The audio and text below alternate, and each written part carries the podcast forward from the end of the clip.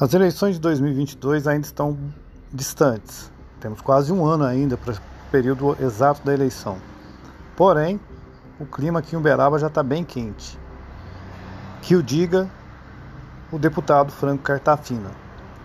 Primeiro, ver de novo que a sua família pode aí aparecer mais uma vez um conflito familiar, né? Tem um tio do Franco que deve ser candidato a deputado também. Isso aí mais uma vez deve dividir a família, como aconteceu na eleição para prefeito, quando Franco apoiou Eli Andrade e sua avó foi vice de Tony Carlos.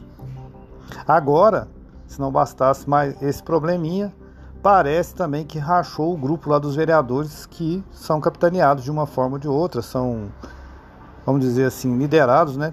Tem como grande liderança o deputado Franco Cartafina.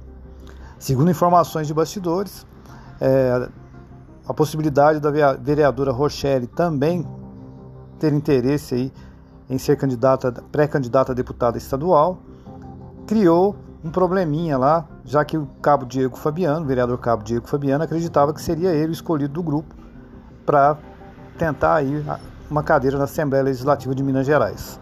Vamos aguardar os próximos capítulos, ver o que vai acontecer, mas ainda segundo as minhas fontes, tem mais um vereador desse grupo que também se sentiu um pouco contrariado.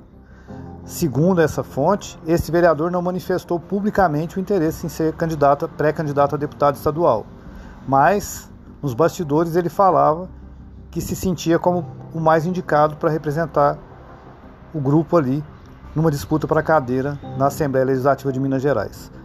Falta pouco mais de um ano para as eleições, mas muita coisa vai rolar aqui em Uberaba ainda. Até lá.